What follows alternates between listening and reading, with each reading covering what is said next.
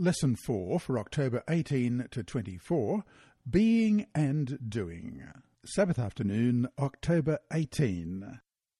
Before we start, let's pray.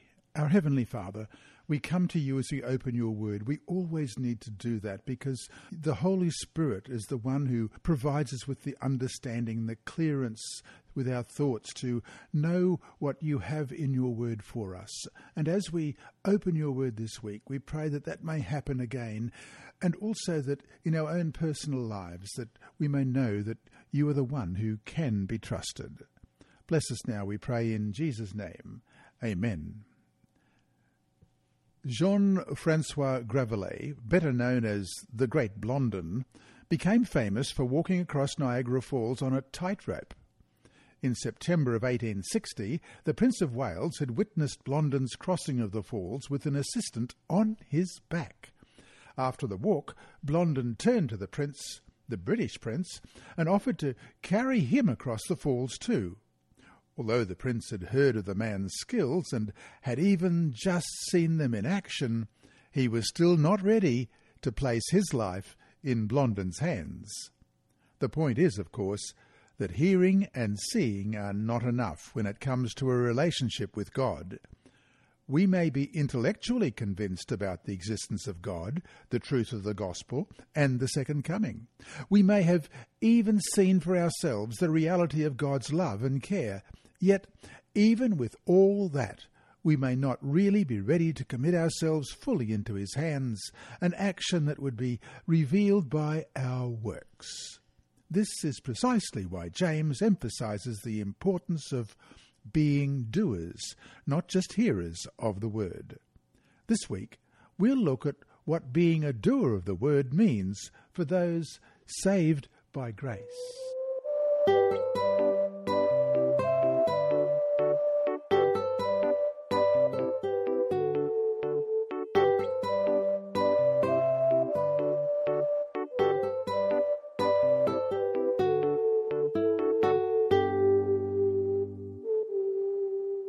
Sunday, October 19, Knowing Your Enemy.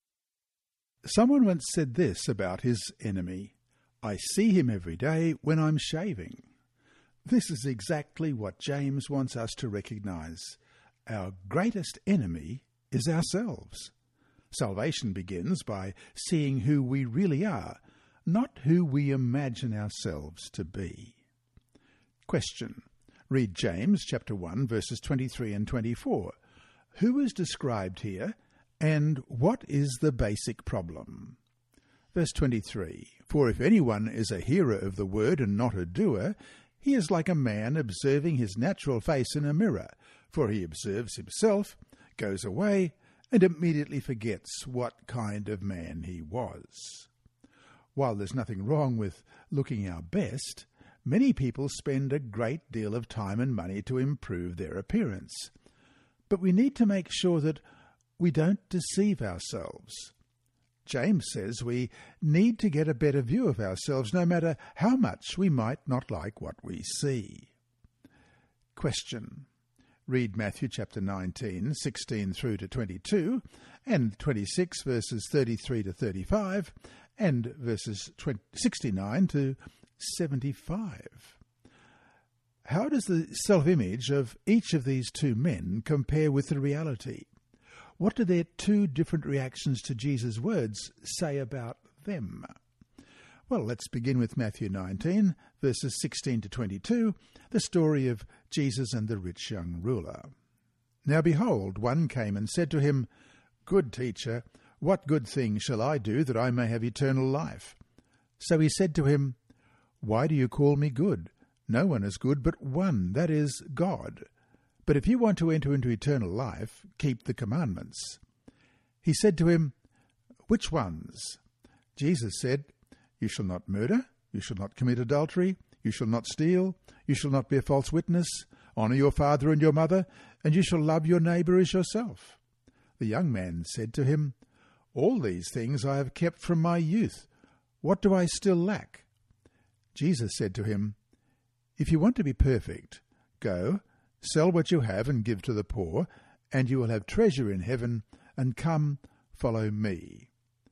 But when the young man heard that saying, he went away sorrowful, for he had great possessions. And then Matthew 26, verses 33 to 35. Peter answered and said to him, Even if all are made to stumble because of you, I will never be made to stumble.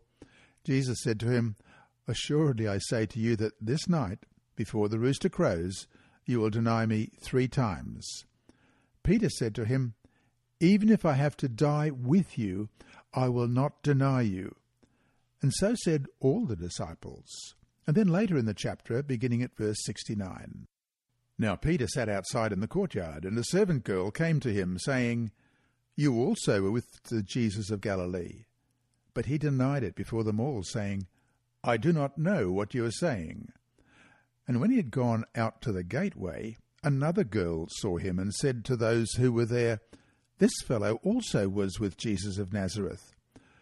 But again he denied with an oath, I do not know the man. And a little later, those who stood by came up and said to Peter, Surely you also are one of them, for your speech betrays you. Then he began to curse and swear, saying, I do not know the man. Immediately a rooster crowed. And Peter remembered the word of Jesus, who had said to him, Before the rooster crows, you will deny me three times. So he went out and wept bitterly. The rich young man thought he had been keeping the commandments.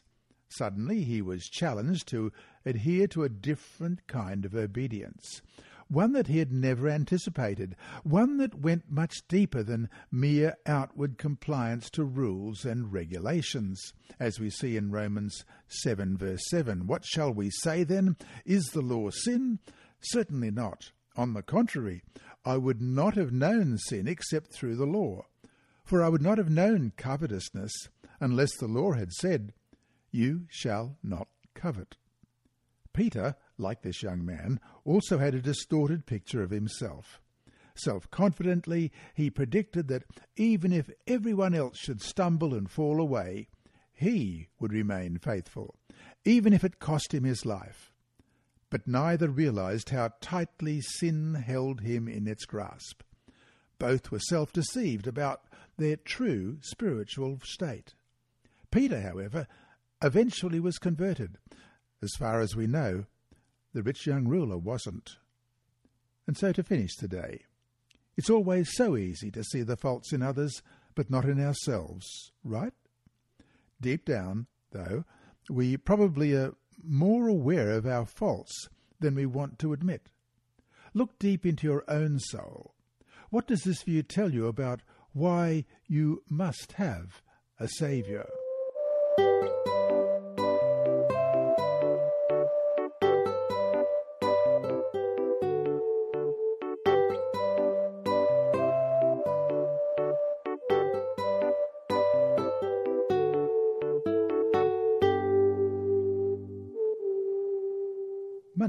October 20, Being a Doer.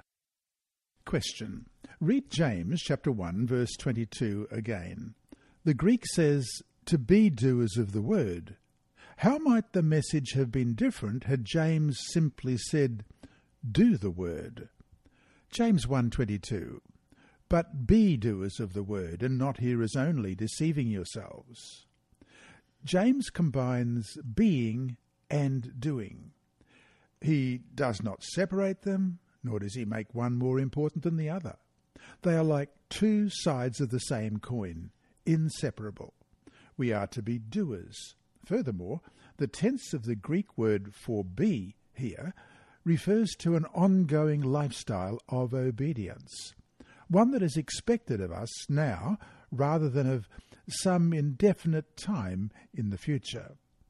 The point is we are to become new people in the Lord, and as a result of what we become, we do the things that God commands us to.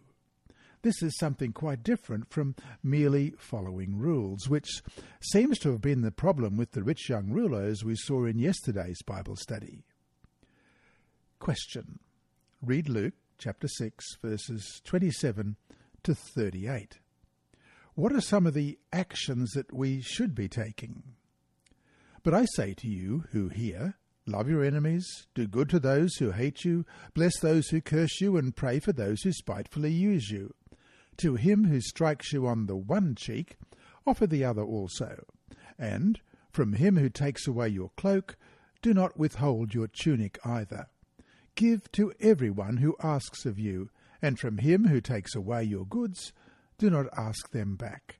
And just as you want men to do to you, you also do to them likewise.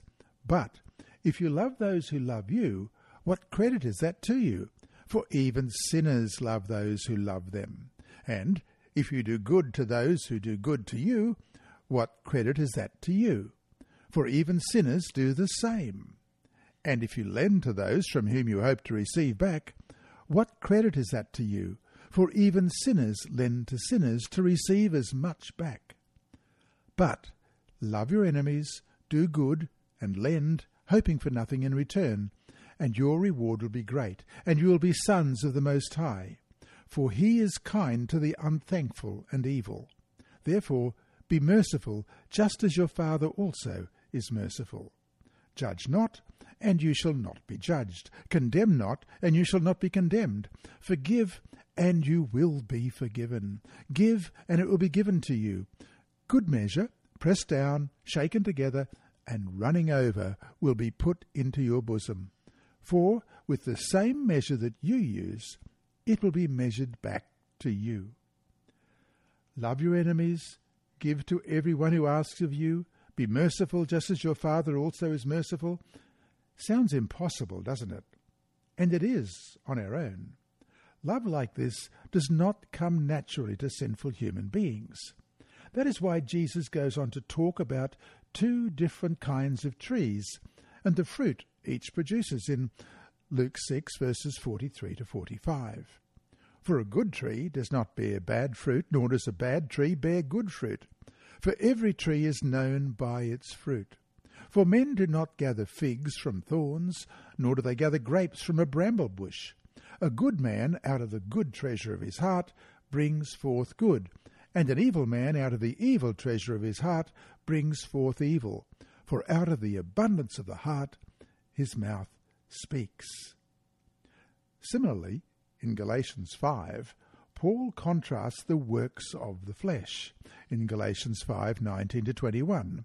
Now the works of the flesh are evident, which are adultery, fornication, uncleanness, lewdness, idolatry, sorcery, hatred, contentions, jealousies, outbursts of wrath, selfish ambitions, dissensions, heresies, envy, murders, drunkenness, revelries, and the like, of which I tell you beforehand, just as I also told you in time past, that those who practice such things will not inherit the kingdom of God. And the fruits of the Spirit in verses 22 and 23. But the fruit of the Spirit is love, joy, peace, long suffering, kindness, goodness, faithfulness, gentleness, self control. Against such there is no law. It is almost as if the more we focus on doing, the worse we become. Whereas when we are being led by the Spirit, it yields a totally different outcome the fruit of love and obedience.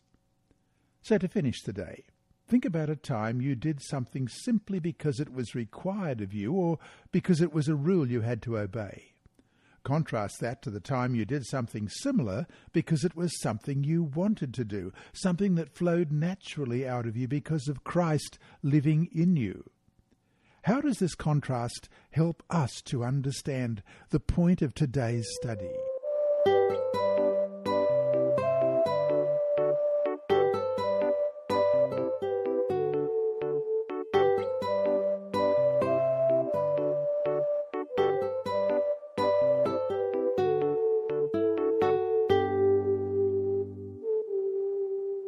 Tuesday, October 21. The Law of Freedom. Question. Read James chapter 1 verse 25. What does he say about the role of the law? But he who looks into the perfect law of liberty and continues in it, and is not a forgetful hearer but a doer of the work, this one will be blessed in what he does. James echoes the Psalms in calling God's law perfect. That's Psalm 19, verse 7. And a way of freedom, Psalm 119, verse 45. But notice that the law in James cannot save us and certainly cannot cleanse us. It shows us God's ideal, but it cannot make us follow that ideal any more than seeing a world class athlete perform amazing feats could enable us to do the same. To follow that ideal, we need the power of Christ in our lives. Question. Read Romans chapter 8 verses 2 to 4 and 2 Corinthians 3:17 to 18. What makes the difference between the law as an instrument of death or as something that shows the way to freedom and life? Romans 8, 2 to 4. For the law of the Spirit of life in Christ Jesus has made me free from the law of sin and death. For what the law could not do, in that it was weak through the flesh, God did by sending his own Son in the likeness of sinful flesh on account of sin. He condemned sin in the flesh, that the righteous requirement of the law might be fulfilled in us who do not walk according to the flesh, but according to the Spirit. And 2 Corinthians chapter 3 and verses 17 and 18. Now the Lord is the Spirit, and where the Spirit of the Lord is, there is liberty. But we all, with unveiled face, beholding as in a mirror the glory of the Lord, are being transformed into the same image from glory to glory, just as by the Spirit of the Lord. Even Paul affirms that not the hearers of the law are just in the sight of God, but the doers of the law will be justified Romans 2:13 as he says we can become doers only through the work of the spirit writing the law on our hearts only when we obey it from the heart can the law be a law of freedom thus the problem is not with the law but with us we forget who we really are sinners in constant need of a saviour outside of Christ we hear only the law's condemnation. But in Christ we become new men and women. 2 Corinthians chapter 5 verse 17 reads, Therefore, if anyone is in Christ, he is a new creation. Old things have passed away, behold, all things have become new. And who are set free in Jesus, as it says in John 8:36. Therefore, if the Son makes you free, you shall be free indeed. We hear him speaking the law to us that we should love one another as I have loved you in John 15:12. Through Christ, we experience the freedom of God's sons and daughters who are saved by grace and who will not want to slip back into the condemnation and bondage we had as transgressors. In Christ, not only are we forgiven our sins, we now have a new life, one in which we are able to render obedience to the law. We do so, however, not in order to be saved, but out of the freedom that comes from knowing that we already are saved, and therefore no longer stand condemned by the law. So to finish today, think about what it would be like, having the natures we do, to try to keep the law well enough to be saved by it.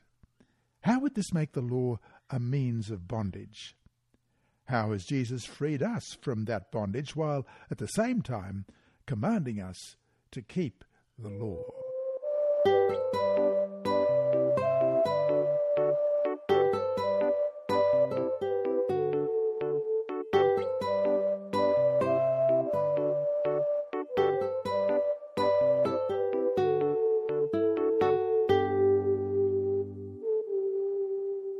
Wednesday, October 22, useful or useless?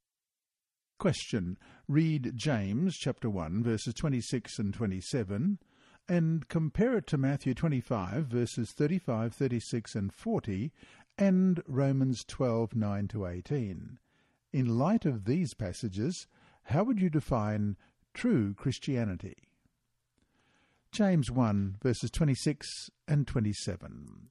If anyone among you thinks he is religious, and does not bridle his tongue, but deceives his own heart, this one's religion is useless. Pure and undefiled religion before God and the Father is this to visit the orphans and widows in their trouble, and to keep oneself unspotted from the world. And we'll compare that with Matthew 25, verses 35 and 36. For I was hungry, and you gave me food. I was thirsty, and you gave me drink. I was a stranger, and you took me in. I was naked, and you clothed me. I was sick, and you visited me. I was in prison, and you came to me. And verse 40 And the king will answer and say to them, Assuredly I say to you, inasmuch as you did it to one of the least of these my brethren, you did it to me and Romans 12, verses 9 to 18. Let love be without hypocrisy. Abhor what is evil, cling to what is good. Be kindly affectionate to one another with brotherly love, in honour giving preference to one another, not lagging in diligence, fervent in spirit, serving the Lord, rejoicing in hope, patient in tribulation, continuing steadfastly in prayer, distributing to the needs of the saints, given to hospitality. Bless those who persecute you, bless and do not curse. Rejoice with those who rejoice, and weep with those who weep. Be of the same mind toward one another. Do not set your mind on high things, but associate with the humble. Do not be wise in your own opinion. Repay no one evil for evil. Have regard for good things in the sight of all men. If it is possible, as much as depends on you, live peaceably with all men. If Jesus, James, and Paul emphasize anything, it is the importance of being a useful Christian. By loving the least of these, as in Matthew 25:40, by taking the time to visit those most easily overlooked, by showing hospitality, in all these practical ways and more, we reveal Jesus' love and become the channel by which Jesus loves through us. Ellen White wrote in The Ministry of Healing, page 470, the strongest argument in favour of the gospel is a loving and lovable Christian. Of course, as she goes on to explain, to live such a life, to exert such an influence, costs at every step effort, self sacrifice, and discipline. It does not come naturally or automatically. If our religion consists only in affirmations of belief and listening to sermons, it is largely useless. James describes religion, or religious, in verses 26 and 27, with a word that suggests being unusually devout. Such an attitude has immediate visible consequences, and people will notice the difference. One obvious change will be our choice of words. Instead of using uninhibited remarks and harsh tones and gestures, we will become more sensitive to the effect our communication exerts on others. We will bridle our tongue so that it does not dash off ahead of us, and with all the violence and energy of an untamed horse. James also singles out orphans and widows as those most needing our love and care. From a worldly standpoint, it does not make sense to focus our resources on those who can give nothing back to society, but from God's viewpoint, it is precisely how we treat those who have been cast off and rejected by the world that reveals which of us are Christ's true followers, either by lending money to those who cannot pay us back, inviting to dinner those who cannot reciprocate, or blessing and praying for those who mistreat us as in Luke 6:35 but love your enemies do good and lend hoping for nothing in return and your reward will be great and you will be sons of the most high. For he is kind to the unthankful and evil. And Luke 14 verses 12 to 14 then he also said to them who invited him when you give a dinner or a supper do not ask your friends, your brothers, your relatives, nor rich neighbours, lest they also invite you back and you be repaid. But when you give a feast, invite the poor, the maimed, the lame, the blind, and you will be blessed, because they cannot repay you, for you shall be repaid at the resurrection of the just. And Matthew chapter 5, verse 44.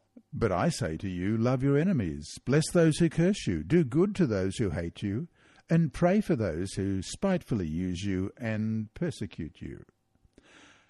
As Paul points out, we are recreated in Christ Jesus for good works, as it says in Ephesians 2:10. For we are his workmanship, created in Christ Jesus for good works, which God prepared beforehand that we should walk in them. So to finish today, How much of your own time and energy do you spend helping those in need? What does your answer say to you about how useful your faith really is?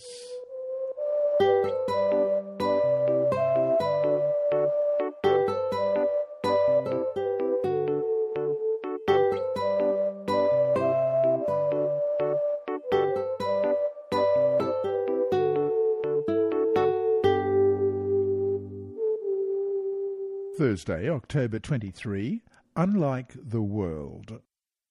Question. What does it mean to keep oneself unspotted from the world? And how could that even be possible? We'll look at James 1.27. Pure and undefiled religion before God and the Father is this, to visit the orphans and widows in their trouble, and to keep oneself unspotted from the world. And we'll also look at 1 John chapter 2 verses 15 to 16. Do not love the world or the things in the world. If anyone loves the world, the love of the Father is not in him. For all that is in the world, the lust of the flesh, the lust of the eyes, and the pride of life, is not of the Father, but is of the world. And chapter 1 in 2 Peter and verse 4 by which have been given to us the exceedingly great and precious promises, that through these you may be partakers of the divine nature, having escaped the corruption that is in the world through lust. Some people seem to think that if only they could move far enough away from the world, they would avoid most of its temptations. Though there's some truth to that, and we should try to avoid temptation as much as possible, especially those temptations we find hardest to resist, our problems and weaknesses do tend to follow us wherever we go. The problem with sin isn't so much what is out there, though that certainly plays a role, as much as it is what's in us and in our hearts. That's where the true battle is. And we will have to fight that battle no matter where we live. It is also an interesting phenomenon that solving some problems makes those that remain seem more obvious. For example, cleaning one area of a room makes any dirt nearby stand out even more. So also with the spiritual life. The closer, Ellen White writes in Steps to Christ, page 64, you come to Jesus, the more faulty you will appear in your own eyes. For your vision will be clearer, and your imperfections will be seen in broad and distinct contrast to his perfect nature. Let's not have Ellen G. White say here what she isn't saying. She isn't saying that the closer we get to Jesus, the faultier we actually become. She continues, the more our sense of need drives us to Him and to the Word of God, the more exalted views we shall have of His character, and the more fully we shall reflect his image. Real religion leads a person to hunger and thirst for a deeper experience. Matthew 5 6 tells us that. Blessed are those who hunger and thirst for righteousness, for they shall be filled. Jesus spent adequate time alone with his heavenly Father in order to know his will, yet he never shut himself off from people. He went to where the people were, his food was reaching out to the needy, breaking down barriers of prejudice, and sharing the good news of eternal life, as we read in John chapter 4. The woman then left her water pot, went her way into the city, and said to the men, Come, see a man who told me all things that I ever did. Could this be the Christ? Then they went out of the city and came to him. In the meantime his disciples urged him, saying, Rabbi, eat. But he said to them, I have food to eat of which you do not know. Therefore the disciples said to one another, Has anyone brought him anything to eat? Jesus said to them, My food is to do the will of him who sent me, and to finish his work. Do you not say, There are still four months, and then comes the harvest? Behold, I say to you, Lift up your eyes and look at the fields, for they are already white for harvest. Despite the fact that Jesus and the earliest Christians had a diet and lifestyle quite different from the Gentile world around them, these practices never kept them from sharing their faith. They went everywhere, and the gospel spread throughout the empire. And became firmly planted, even in such centres of corruption and wickedness as Rome.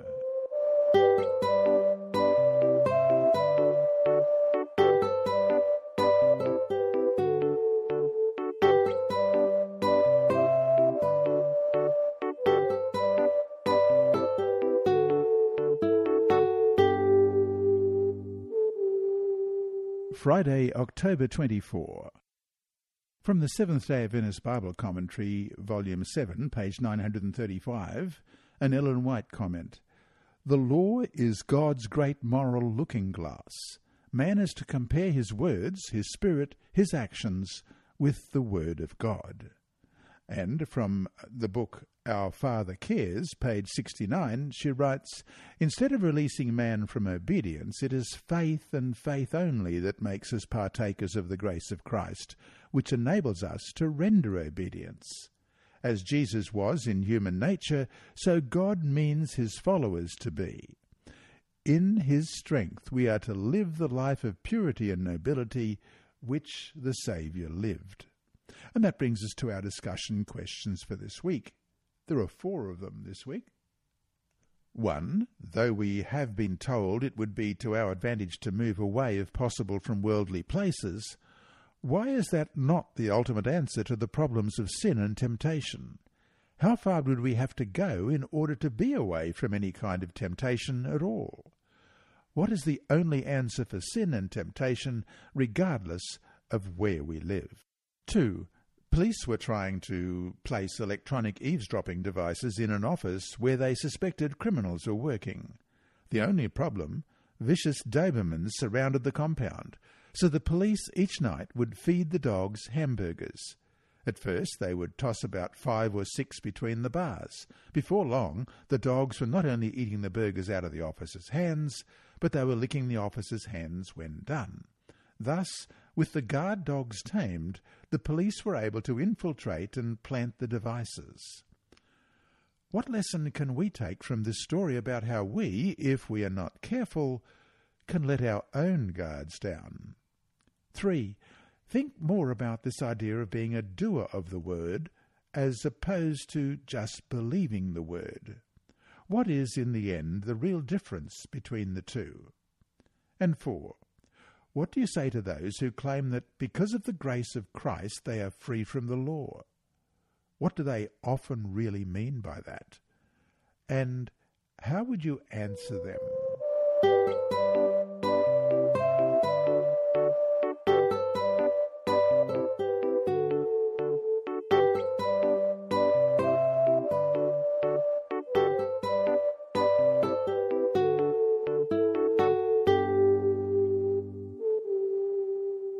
Inside Story.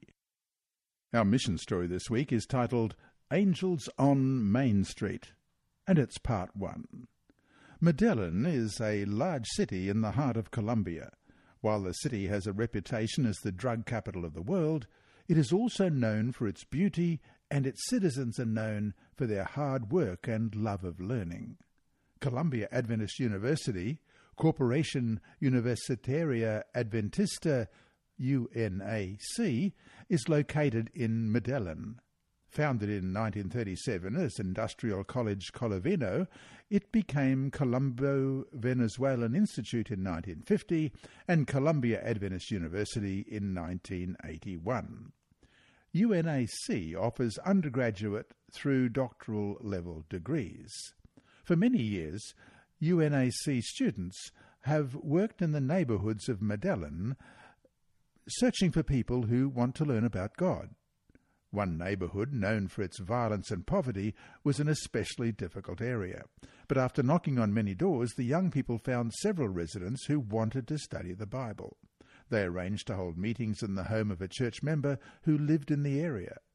Each Sabbath, the students met with the people and studied the Bible together. Within a few months, several people in the Bible study group requested baptism. What joy the young people felt as they saw the fruits of their labours.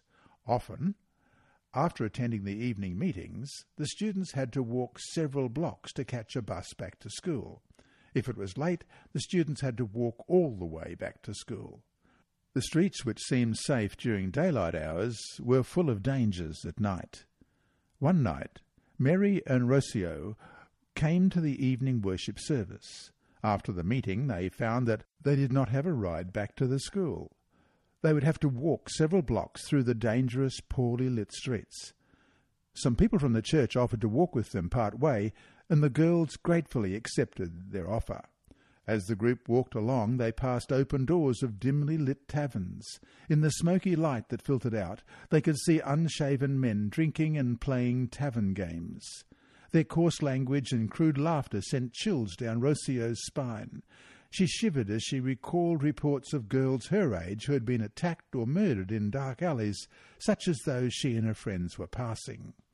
The little group walked faster, hoping to escape the sounds and smells of this part of town hardly speaking as they walked quickly through the dim light. They passed men and women standing in the shadows of tall buildings. Sometimes the only hint that a person was there was the smell of a cigarette or alcohol. Soon they reached the street where their companions lived. Rocio and Mary thanked them for walking with them. The girls tried to smile, hoping that their fear would not show. Then they turned and quickly continued their journey and this story is to be continued next week. Your reader this week has been Dr. Percy Harold. The lessons have been brought to you by the Sabbath School Department, Christian Services for the Blind and Hearing Impaired, and through the services of Adventist Media Network. Remember that God is always faithful.